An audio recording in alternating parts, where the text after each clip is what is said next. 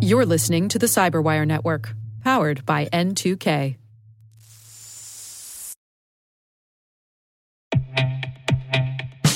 And now, a word from our sponsor, SpyCloud, the leader in operationalizing cybercrime analytics. Traditional threat intelligence is a thing of the past. Cyber criminals are stealing vast amounts of credentials, session cookies, and financial data every day, and it's hard to keep up. SpyCloud is the trusted partner businesses turn to to fully understand their darknet exposure risk and neutralize threats before it's too late. SpyCloud alerts your organization as soon as an employee or customer's data appears on the darknet, so you can act faster than bad actors to prevent cyber attacks like ransomware, session hijacking, account takeover, and online fraud. With insights from the industry's largest repository of recaptured data, protect the digital identities and systems most important to your business. Get your free corporate darknet exposure report at spycloud.com/cyberwire and see what information criminals have in their hands today. That's spycloud.com/cyberwire.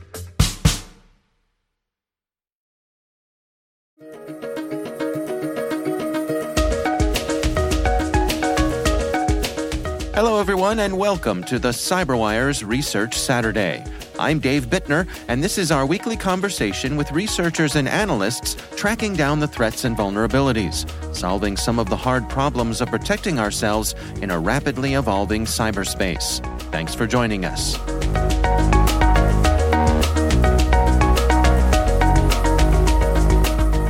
What we started doing uh, a couple of years ago is examining not just what everyone is doing, because there are plenty of benchmark reports out there, but what I really wanted to find out is what appears to work in security, and that's hard to track down.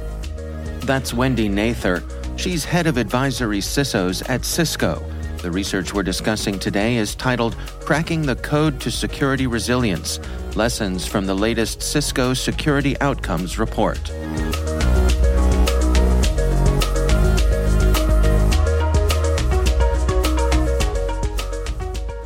Thanks to uh, the work that we have been doing with the Cyentia Institute and some pretty rigorous data analysis, we think we're getting closer to some answers on what appears to correlate between certain types of practices and the outcomes that we want in a security program.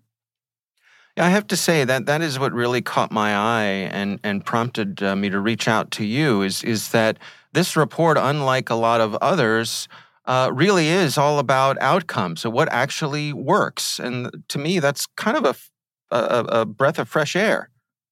Yeah, I mean, I hate to promise too much in the report to say if you do this, this will absolutely work. But after surveying really large numbers of organizations around the world and doing um, doing the analysis and trying to correlate practices and outcomes, we can at least say with a certain amount of confidence that if you are strong in a particular practice, then the chances are very high that you will also report being strong in this outcome. And that's, uh, I, I think, lays it out. Well, let's go through it together here. I mean, what are some of the things that really rose to the top for you that caught your eye? Well, this year we decided to look at resilience. And the first challenge for us was to figure out what resilience actually means to people. Because if, if you go around asking folks, there, there's actually quite a lot of uh, difference in how people define what resilience is.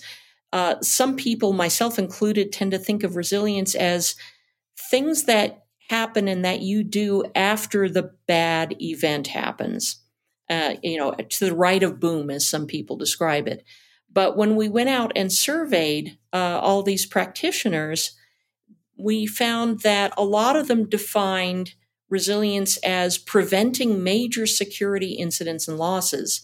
So, kind of, you know, the best outcome for resilience is not having those incidents to begin with. And that may be fair. Uh, it's not the way I would think of it, but you can't argue with uh, what our respondents replied. Yeah, that's a really interesting point, and and I think I, I wonder if uh, if that's something that you find throughout cybersecurity that sometimes you know, in some of these conversations, kind of getting to ground truth on how things are defined uh, can be a stumbling block itself. Absolutely. And so we went through and collected a, a, list of outcomes that practitioners said they associated with resilience. And then we looked at and surveyed them on practices and tried to see what appeared to correlate with these outcomes. And we found all sorts of things that appeared to correlate strongly.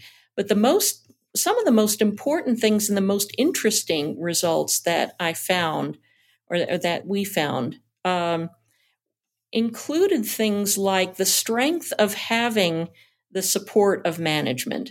Having executive support really had a strong effect on whether they were going to be able to, you know, report that they had, you know, good resilience outcomes. There's a 39% increase, for example, in your chances of reporting you know strong security resilience if you have executive support and that may sound obvious to everybody but the interesting thing is we now have the numbers to say just how much of a difference it makes so it may not matter as much where you report in as a CISO it as long as you do have that executive support well, I, I, feel almost ironic in, in asking this, but what do we mean by executive support? Is that is that financial? Is that uh, moral support, cheerleading, or a little of everything? Probably is a little bit of everything. We don't go into detail asking specifically what form that takes, but that's something we really should be looking at, you know, in future research. Research. Another one, a really really big one, forty six percent is the number that we're looking at for a culture of security. And that is, if, if there's a 46% difference in average resilience scores between organizations with poor versus excellent security culture. And this, in this case, security culture doesn't just mean, you know, the the annual uh, security awareness program tests, you know, or videos that people have to look at. It's the culture is what you decide to emphasize and incentivize every day among all of the uh, employees in your organization and among your partners and your customers uh, and your stakeholders. So if you think about it that way, that culture is what everyone decides to do and the actions and the decisions that they take every day, you can see how it would have such a strong effect on resilience. One of the things that caught my eye was talking about staffing and the number of people you have. And you all pointed out that it doesn't seem to matter how many people you have, it's that you have to have enough people to be in reserve. So when things go bad, they, they're in a position to respond.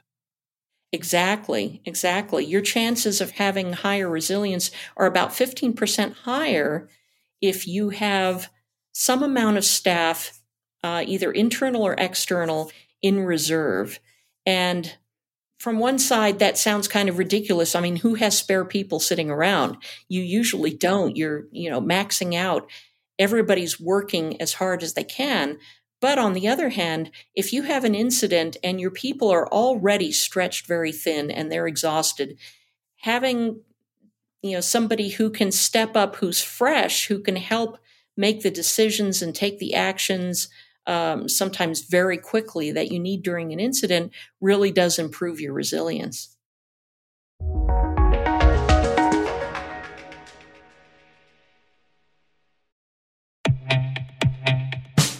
And now, a word from our sponsor, Syxsense. Syxsense provides award winning cloud based automated endpoint and vulnerability management solutions to streamline IT and security operations. With its advanced platform, businesses gain complete visibility and control over their infrastructure, reducing IT and security risks and optimizing operational efficiency. With Syxsense, you'll get real time alerts, risk based vulnerability prioritization and remediations, and an intuitive automation and orchestration engine so you can focus on your core business goals. Confident in the knowledge that your enterprise is secure, compliant, and running smoothly. To learn why enterprises choose Syxsense, visit syxsense.com.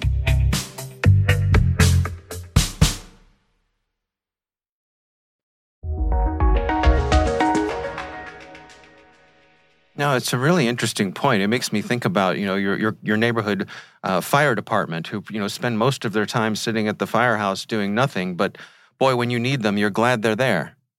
Yeah, yeah, exactly. And it may be easier to get external people on retainer, for example, and bring them in.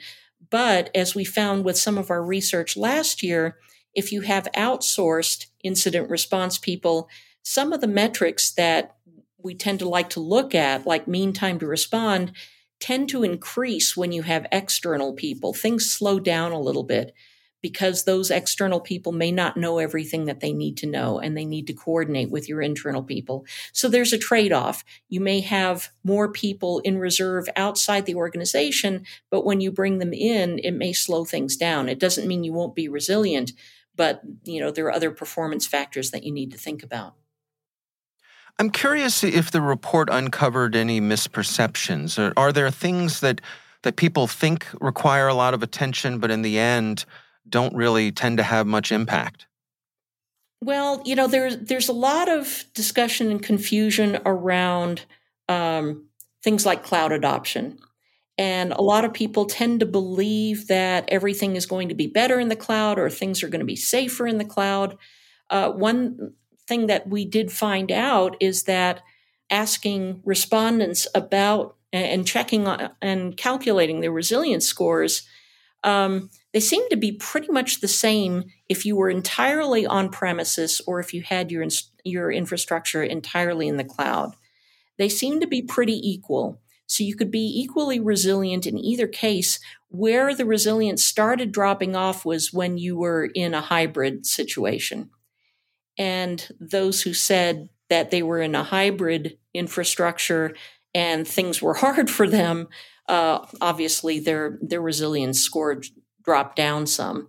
So I think the lesson we take from this is when you're trying to work out resilience for two different environments in a hybrid situation, both on premises and in the cloud, uh, it's going to make resilience more complicated than if you're just on, in one or in the other.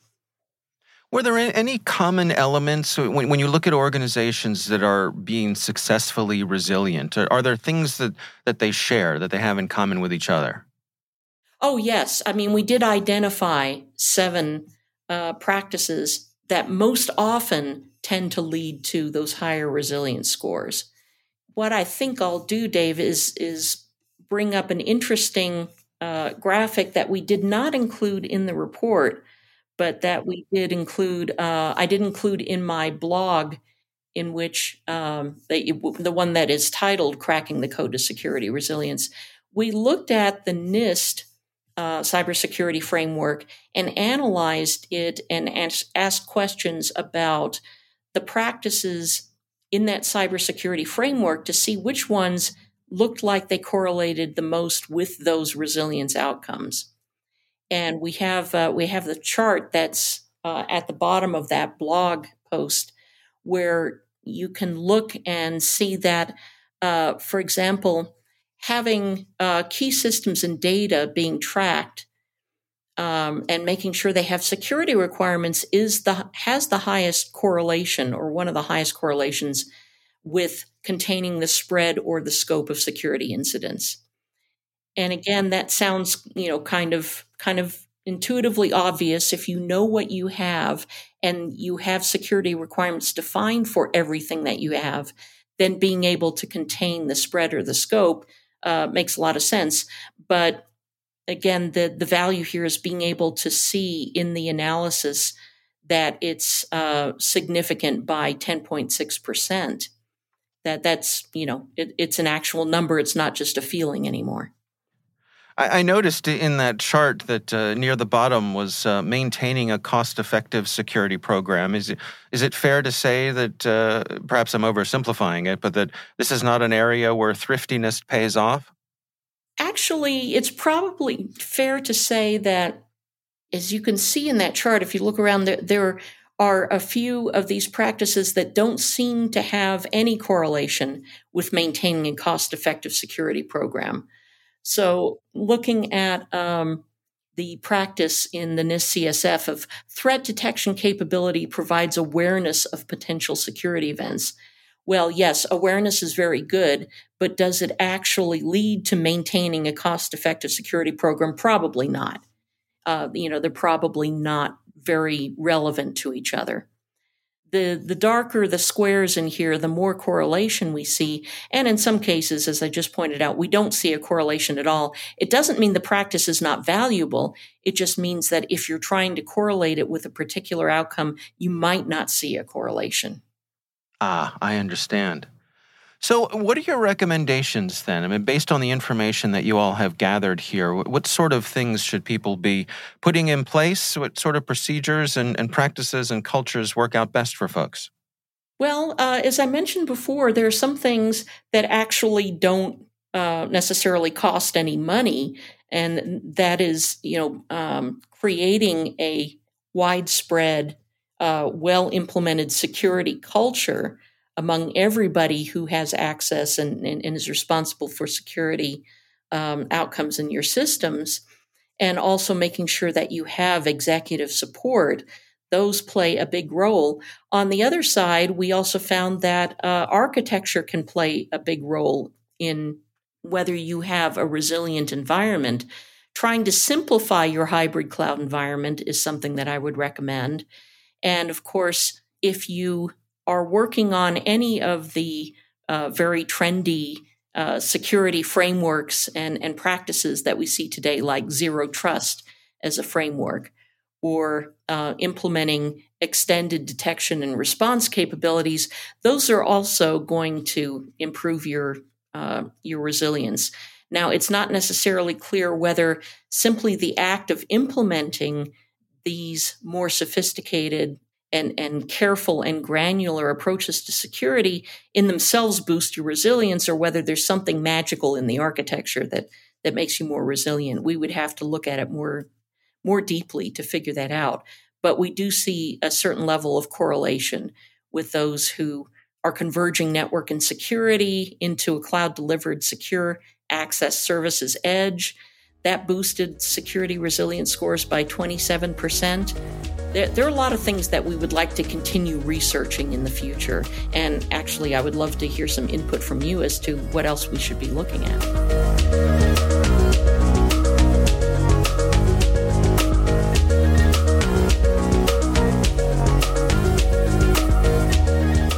Our thanks to Wendy Nather from Cisco for joining us. The research is titled Cracking the Code to Security Resilience Lessons from the latest Cisco Security Outcomes Report. We'll have a link in the show notes.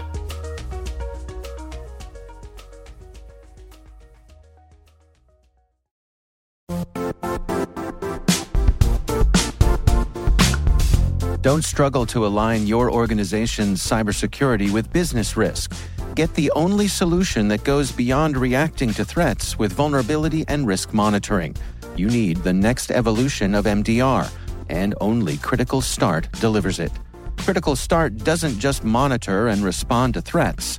They put you in control by detecting suspicious activities, quickly responding to contain threats, and identifying your most critical assets and protecting them against vulnerabilities and exposures.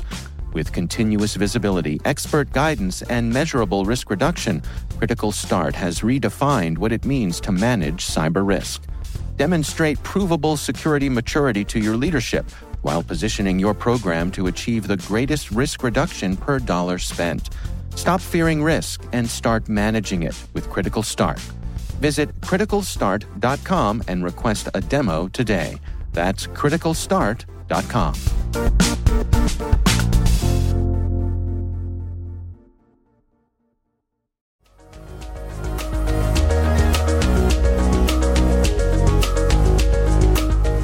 The CyberWire Research Saturday podcast is a production of N2K Networks, proudly produced in Maryland out of the startup studios of Data Tribe, where they're co building the next generation of cybersecurity teams and technologies.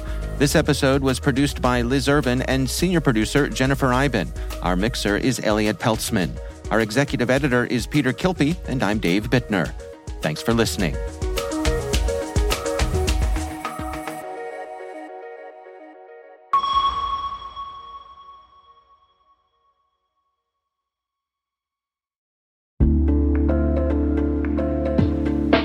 Hey all, Rick here. At N2K Cyberwire, we're dedicated to continuously improving the quality of the news and commentary on our network. That's why we're inviting you to participate in our 2024 audience survey.